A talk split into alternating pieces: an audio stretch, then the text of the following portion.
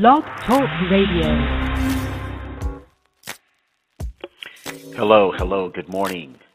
My name is Rick Napier. I'm the host of the Five Star Republican Republican Messaging Show, and uh, it's 6 a.m. on the West Coast, so my voice is now starting to um, get fired up, and I haven't had any coffee yet, but I wanted to get this show off the road or on the road. So, what I talk about on the Five Star Republican Messaging Show does not reflect or does it is not connected with what a political candidate may talk about. Um, so these shows I do in between of having uh, political candidates come on the show, or just filler shows of things that I want to talk about that relate to uh, five star Republican messaging.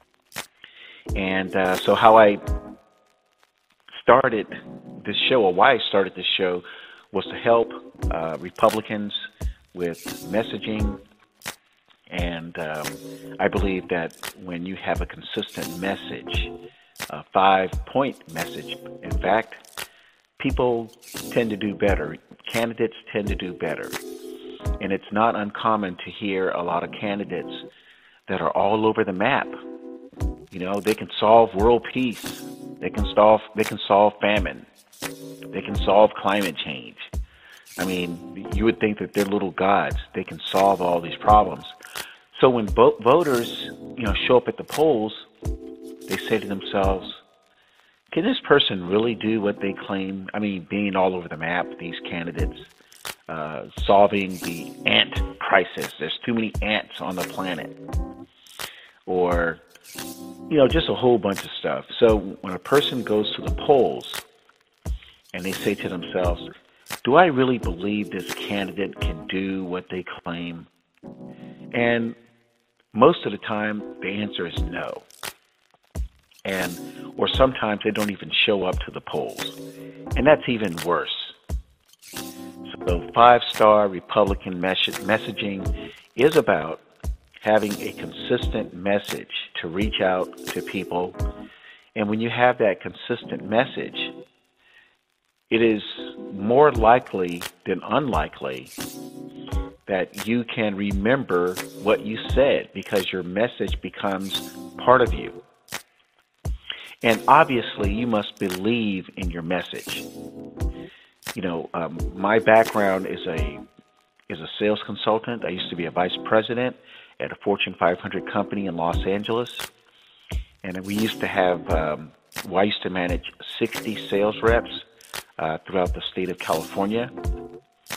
And so this messaging thing is something I used to do for a living.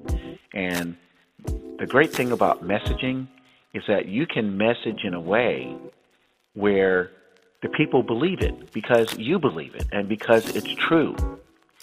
And the contrast to that, now I'm awake now, and the contrast to that, you can message in a way where the people don't believe it. And guess what? You don't believe it either. And most likely, if people were to do any type of uh, fact check, and I'm, I'm not talking about facts, checking facts, I'm talking about a reality check.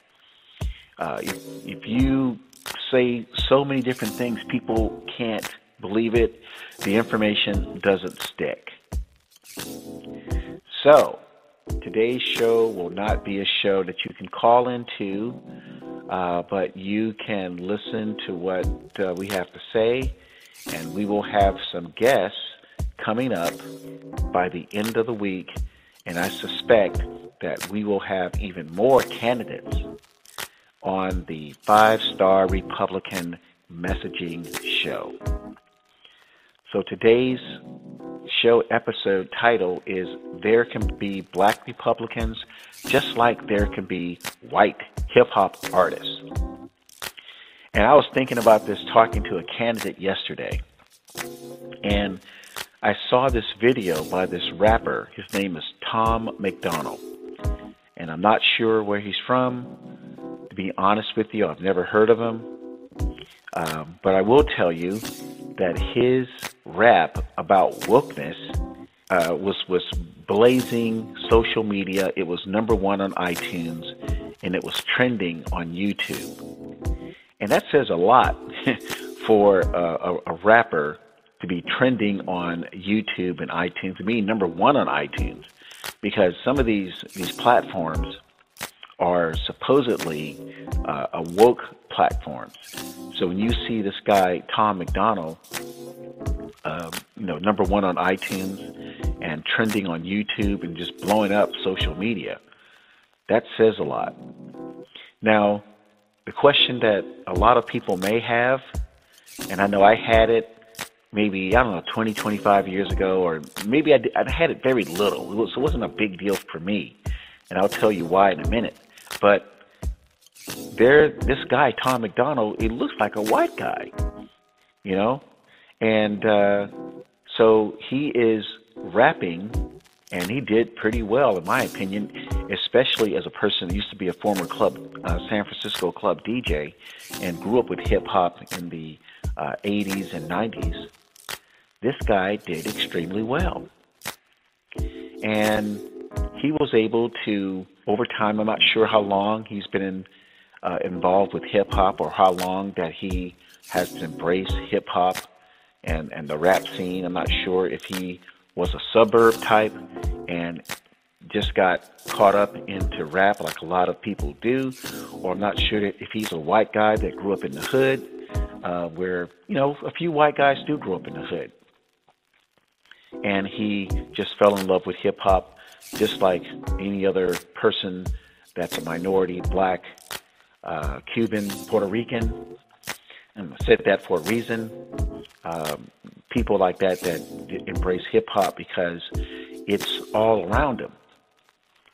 But the point of this podcast, uh, that the point of this show is if he, Tom McDonald, looks like a white guy, can be a, a great hip hop artist, why can't black people be Republicans? Why is it that black people are the only people not allowed to think differently? That is the question. And that is the question that, or the, the, the conversation I had with this uh, candidate yesterday. Black people are not allowed to, uh, in a sense, leave the plantation of thought. We're not just not allowed to do it. And when some blacks do uh, uh, observe or show indications of independent thinking, they are criticized and they are vilified.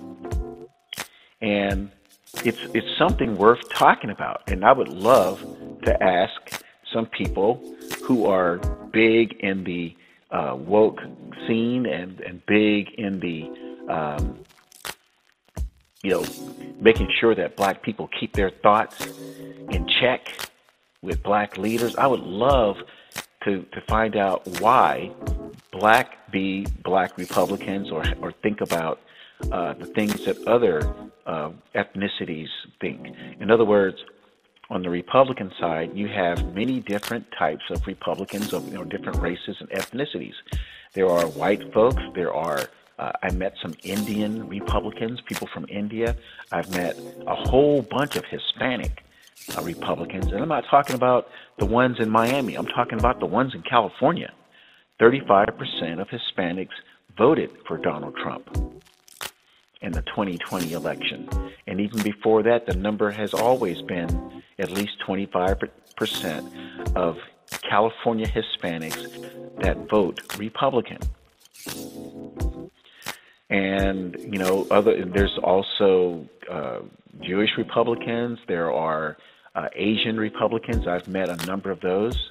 Uh, I've met um, you know people from Europe. Uh, I've met uh, people from many different parts of the world that are part of the Republican Party, and I've known a lot of blacks that have voted Republican. Not as many as I would like to see, but I think that's the problem. That's the, the challenge is that a lot of black people think that they have to uh, continue to think as they are been as they have been told uh, from people going back to the 60s and the 70s. And it's a shame. So black people are not allowed to think differently. I just said, I said to myself, that's just amazing. That is amazing. And if you, when you look at this guy, Tom McDonald, who is a hip hop artist, you got to say to yourself, you know, did he receive any type of pushback from the hip hop community? And the answer is possibly yes, but it's probably no. If you go back just in the brief history, when I say brief, I'm talking 20 years ago, maybe 25 years ago, maybe 30 years ago, white hip hop, uh, white hip hop artists or white rappers uh, came on the scene, I believe, in the 80s. And, uh, and I recall I was a club DJ on the West Coast, and I was serving in the military, by the way.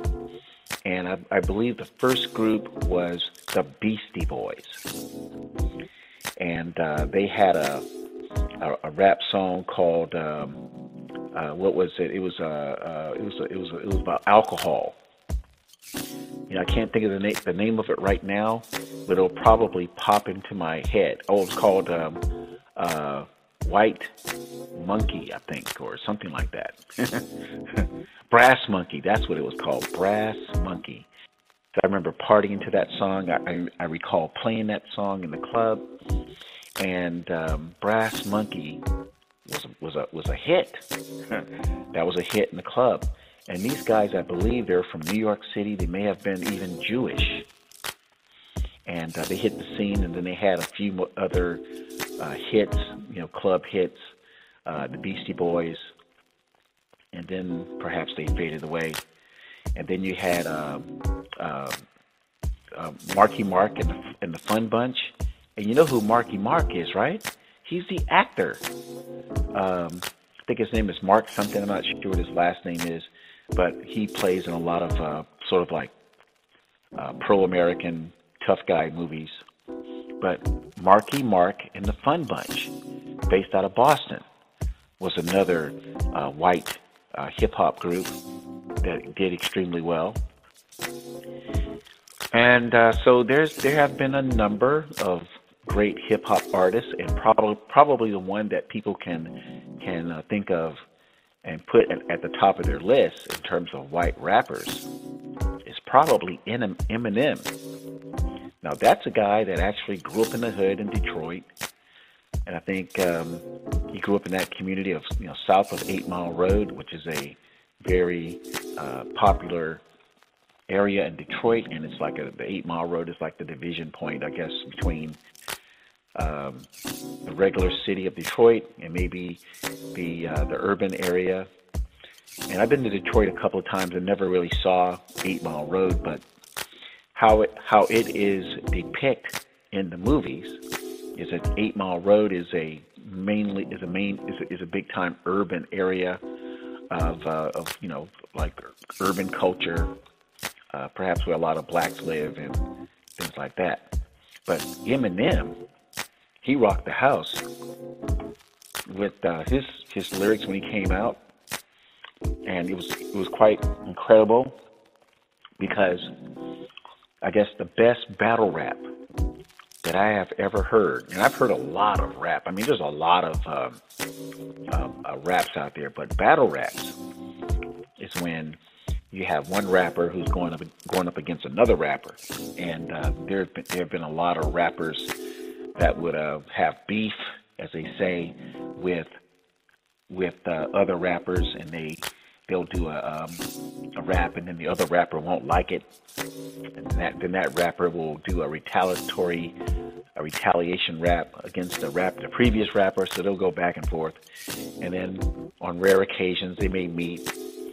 And I'm not sure if all of it is for show because at some point some of these people draw guns and uh, they go after each other uh, maliciously.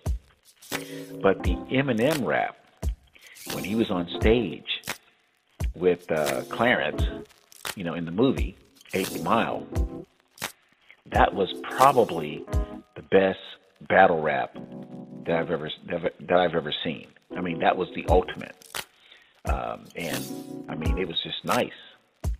You know, so you're talking to a guy now, you're listening to a guy now that used to be a club DJ. You know, I just recall a lot of different things that have happened in hip hop.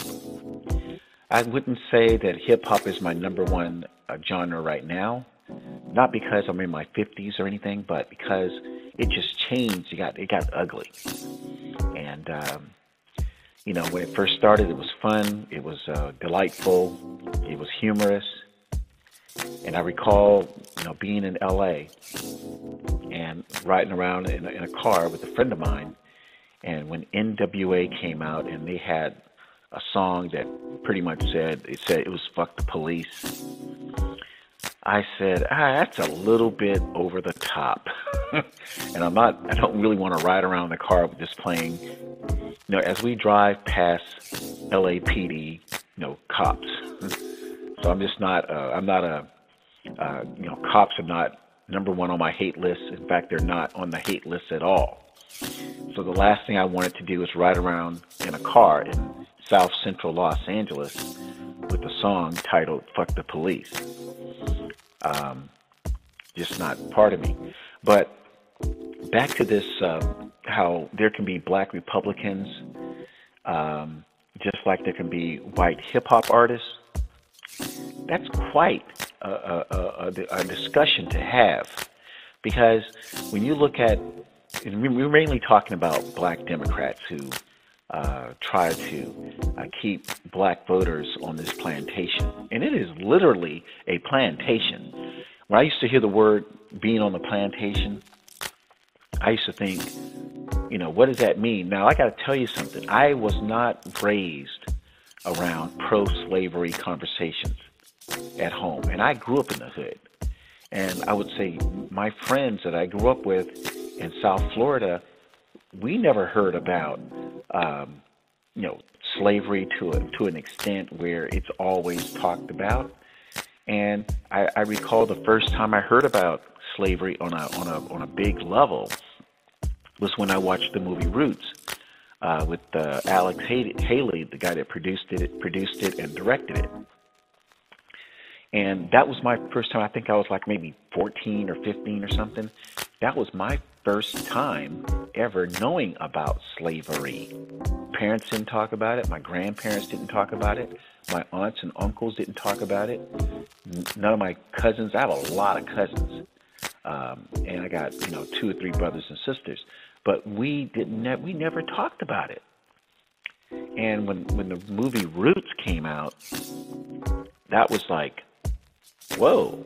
You know, in my opinion, I was like, wow, that that, that really happened but it wasn't something that I said, okay, now I'm going to start embracing this this this slavery thing, this uh, this slavery movement, and and uh, trying to figure out, you know, what happened because I was on track as a as a student, and I was getting great grades, and I was doing great things in school, and I had a very diverse set of friends. I had friends that were white. I had friends that were um, from the Caribbean, uh, like like part of my family is is.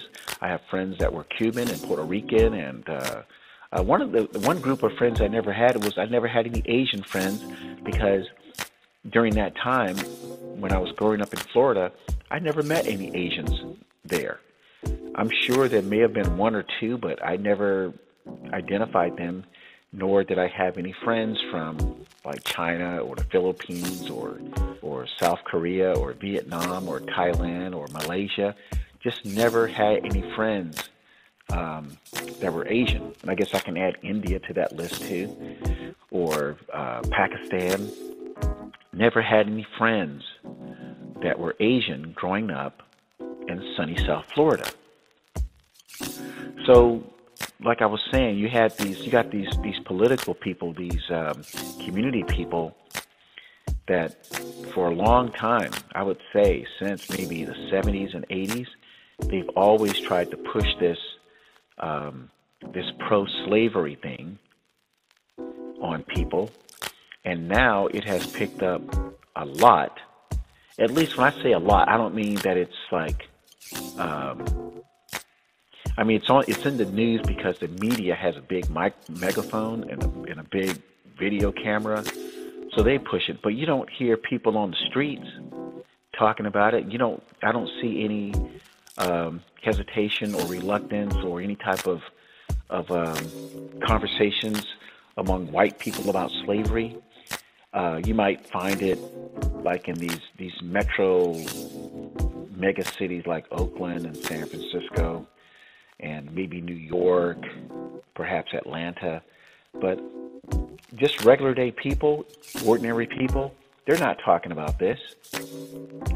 And uh, but again, it's really something the politicians and the community people, activists, are talking about. And what I'm trying to say this morning, listeners, is these people, these community activist people, they're basically saying Republicans, you can't, I mean, or, or black people, you can't think differently. You can't have any thoughts of, of ever supporting candidates. And I want to tell you, the guy who did a lot to uh, bring a lot of uh, uh, blacks out to support him was Donald Trump. Yeah, I know uh, 75 million people voted for Donald Trump and less voted for Joe Biden. And a lot of Republicans or a lot of black people voted for Donald Trump. I did twice. I voted for him in 2016, and I was very excited to vote for him again in 2020. You see, so you know, and there's a lot of other people that I know that uh, voted for uh, Donald Trump. I'm talking about black folks that voted for Donald Trump, and they voted for Donald Trump uh, primarily because he was good in messaging. And that was one of the reasons why I started the five star Republican messaging show. Because messaging works. And when I said, like I, I said at the beginning, not messaging like some of these candidates, these, especially these Democrat candidates who message and like one of them, the ones that just tickles me to death. What's several that tickles me? So I'll talk about two. I'll give you a West Coast version and I'll give you an East Coast version. The West Coast version is Maxine Waters. She just tickles me to death. She takes a subject and has tunnel vision and doesn't even um, bring any factual, you know, data points or factual relevance to what she claims is uh, uh, racism and things like that. She just tickles me to death. And I know for sure no one really takes her serious. That's why I know they must have cheated in her district for her to win because let me tell you something about California before I get to the East Coast person. Um, California is one of these states where I believe the Democrats have been cheating for a long time. I believe they have been cheating in elections probably since the 90s. Because when you looked at the rallies or the protests or the um, the, the, the, the, the, the marches that happened in California in favor of Donald Trump, you would say, how in the world did the Democrats uh, win elections in, in California? And I'm talking about areas that were traditionally uh, Democrat, I would think, like Beverly Hills, Fairfax, which is in like the west Los Angeles County, or the, the northwest side of, of uh, Los Angeles, you had thousand person rallies going down Rodeo Drive and, and then Fairfax, uh, which is right next to Beverly Hills. You had in other parts of California, in San Bernardino, and in other communities like in Newport Beach and, and uh, Anaheim and Irvine, you had multiple thousands of people uh, marching in the streets and rally in support of, of Donald Trump. Um, here in Northern California, uh, you had Marin County, which is where all the rich uh, San Francisco people live. You had people with Donald Trump flags all over Marin County. And the same can be said in, in Sacramento County. Now, the part that's very interesting about uh, California and Donald Trump, you had an overwhelming number of Hispanics in supporting Donald Trump. See, the, the thing people need to know, the Hispanics in California, they some of them who may be illegal aliens or undocumented, they left a bad situation in Central America and Mexico. And the last thing they want to see is the same kind of stuff they left in Central America and, and, and, and Mexico come to the, to the United States. You know, I've been to Mexico five times. I was just in Mexico two months ago. And I will tell you, a lot of these people are working hard trying to make a dime in Mexico. I was in Tijuana, or they call it Tijuana. I was in Tijuana about two months ago, and I saw people working hard just to make ten to fifteen dollars or twenty dollars per day. They have a form of Uber, which I don't think it's like Uber. I think it's like independent drivers well, they will drive you around. Uh, if you need to get to a certain destination, uh, maybe two, three miles, you'll you'll pay them five dollars. And and these cars that these uh, people, these Mexicans in Tijuana are driving, they're not like nice cars. They need shocks, they need suspensions. Sometimes the the um, the uh, seat belts don't work. Um, the, the the rubber insulation around the doors is coming are coming off. So you know, these people are working hard. So when they make it to America, they don't want any crap. They don't want any type of government uh, crap that they saw in Mexico and in uh, Honduras and in, in Guatemala. They don't want it. So when I spoke with a few Mexicans, I saw Mexicans wearing Trump shirts here in California. So the person on the East Coast that just tickles me to death is this. I think her name is Alexia or, or Alexia Ocasio Cortez. I think that's her name, Alexia or Alex or something like that. Uh, she just tickles me to death because what comes out of her mouth is just straight up stupid. I mean, this is. And She says she has an economics degree. Um, well, I have an economics degree. Let me tell you, and the economics that I studied it's not the same economics that she studied. Although I know the two sides of economics. There's the Keynesian side, which is like the government central committee side, like the socialist side, and then there's the Adam Smith side, the the, the capitalist side. So I know the two sides, and she seems like she didn't get neither one of the sides corrected or didn't learn either one of the sides, but she just tickles me to death and uh, you know former uh, uh, bar maid or bartender there in New York, but she just tickles me to death. And uh, what comes out of her mouth is just totally stupid.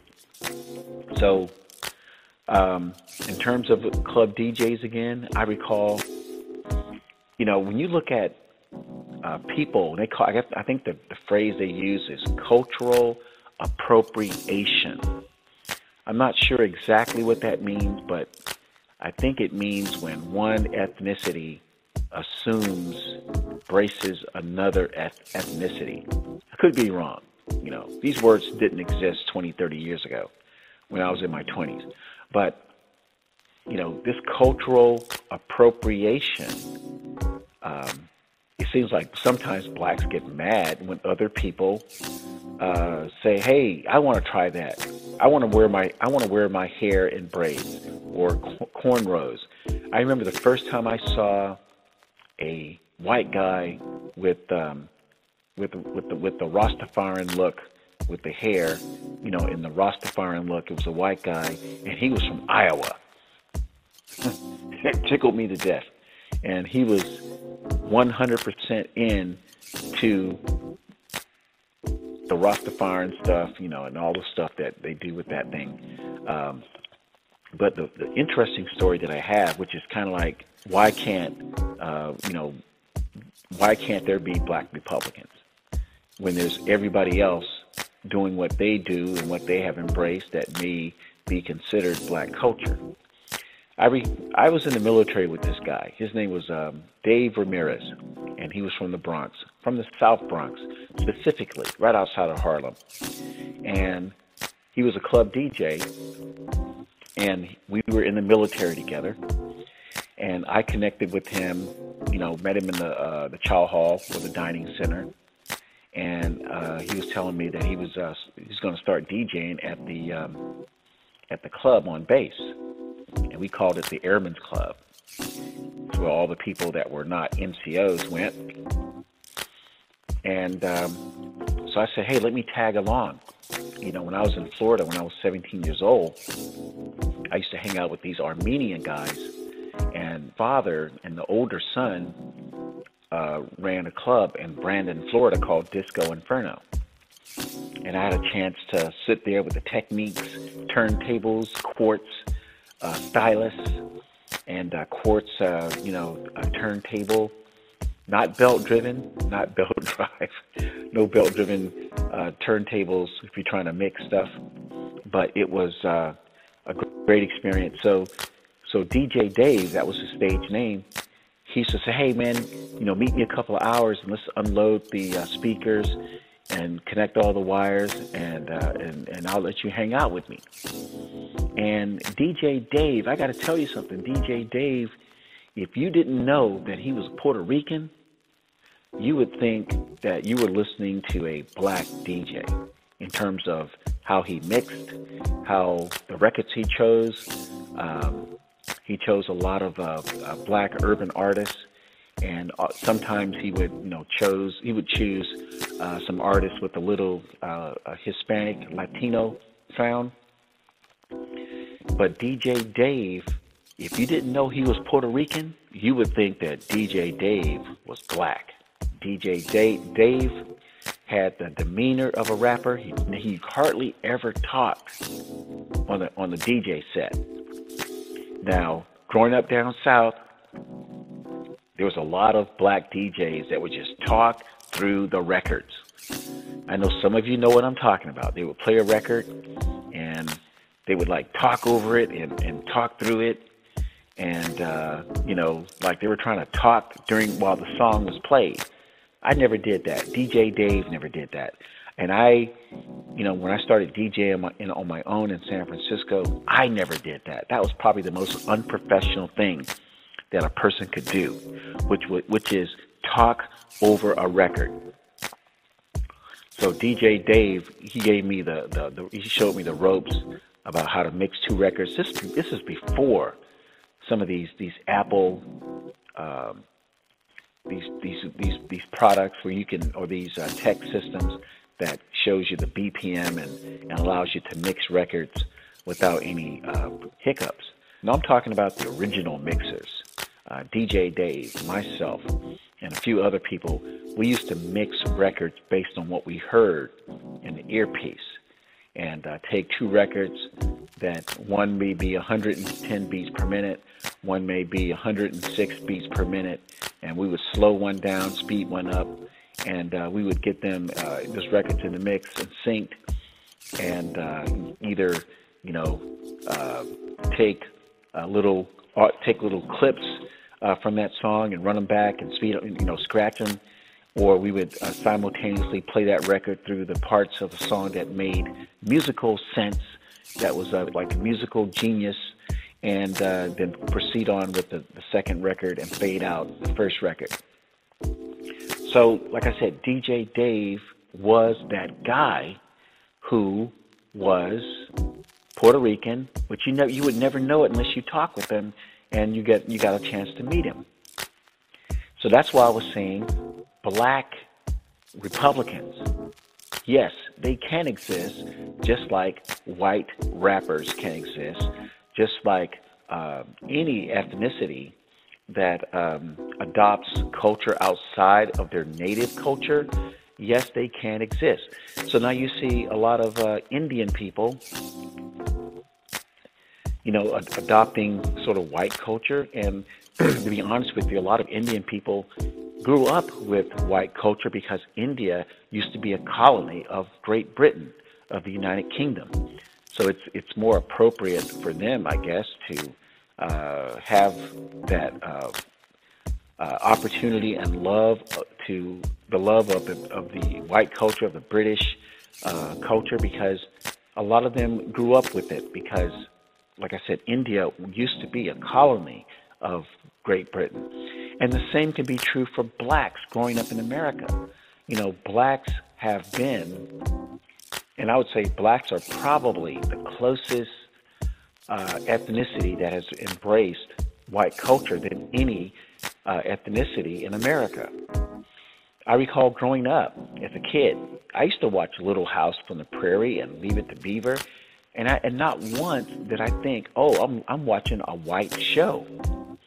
I was watching a good show, a show that I watched a lot, and the same is true for Gilligan's Island and and Hogan Heroes, and um, and I also watched uh, Fred Sanford, Sanford and Son. I watched The Jeffersons. I watched a lot of shows because they were good shows. I did not watch the shows because um, they had only black people in it. I watched shows because they were good shows. I also watched black movies like Dolomite and, and Superfly and um, Uptown in Harlem and Shaft and uh, many of the other uh, black exploitation movies. And some of those movies I snuck into. So I just want to tell you, I snuck into some of those movies. I gave them money, they took it, or sometimes my friend let me in on the side door and we sat and watched some of these movies.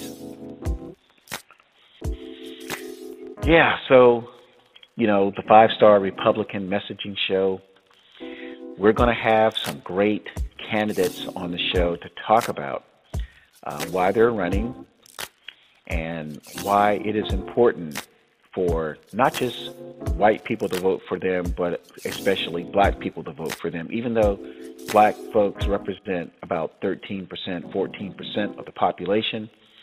It does make sense for black people, especially now, under this current administration of Joe Biden. Um, it makes sense because, see, here's the thing people can say whatever they want to say about uh, capitalism and uh, Donald Trump, but people need money, and people need money that they earn. A society and a country will not survive if the government continues to just hand out checks. Uh, America became a great place, a great country because of our productivity.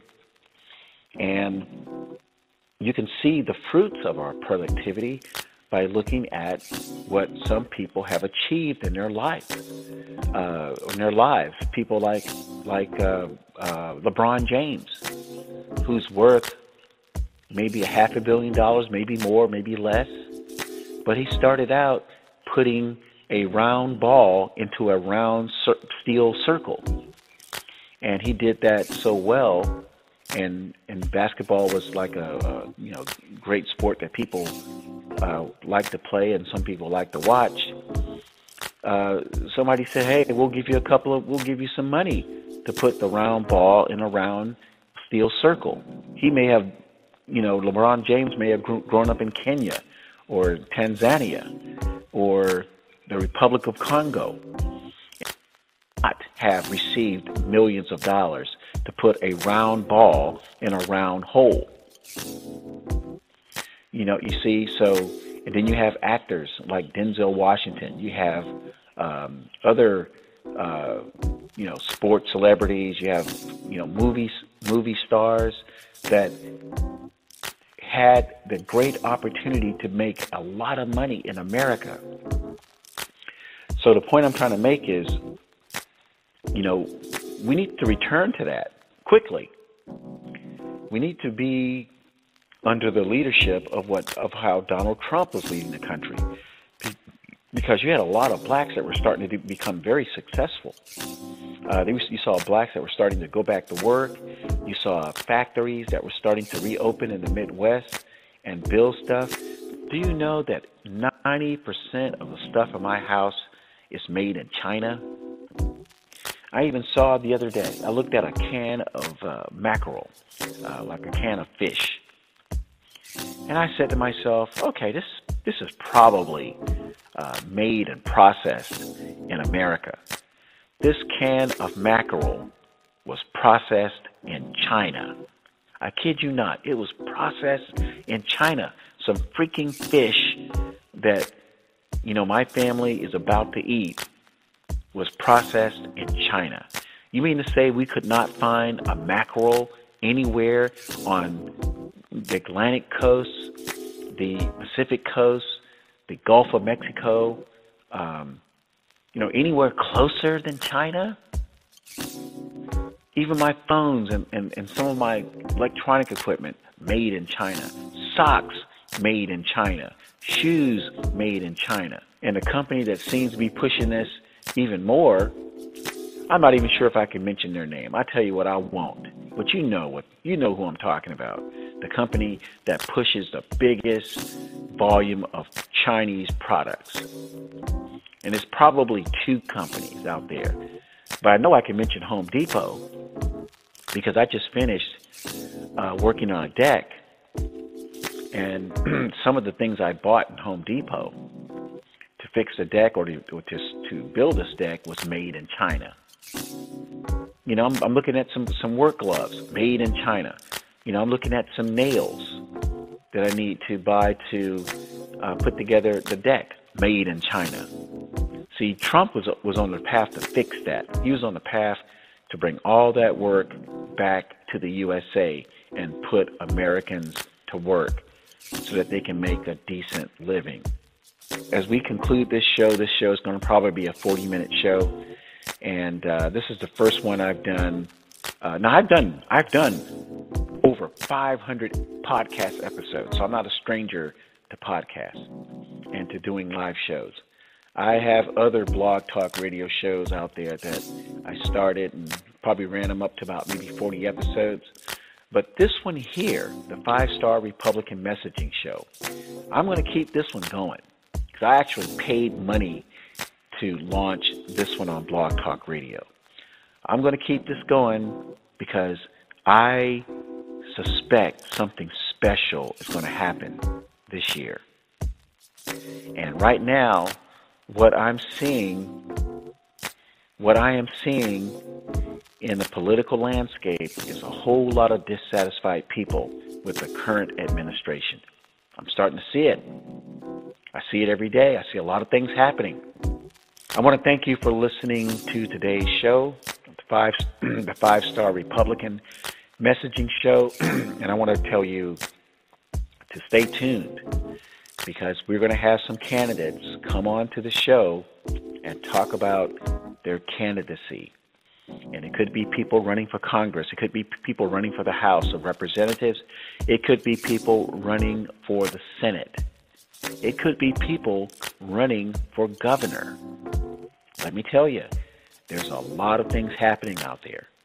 So, anyway, take care and make it a great day. Thank you for listening to the Five Star Republican Messaging Show on Blog Talk Radio. Bye bye.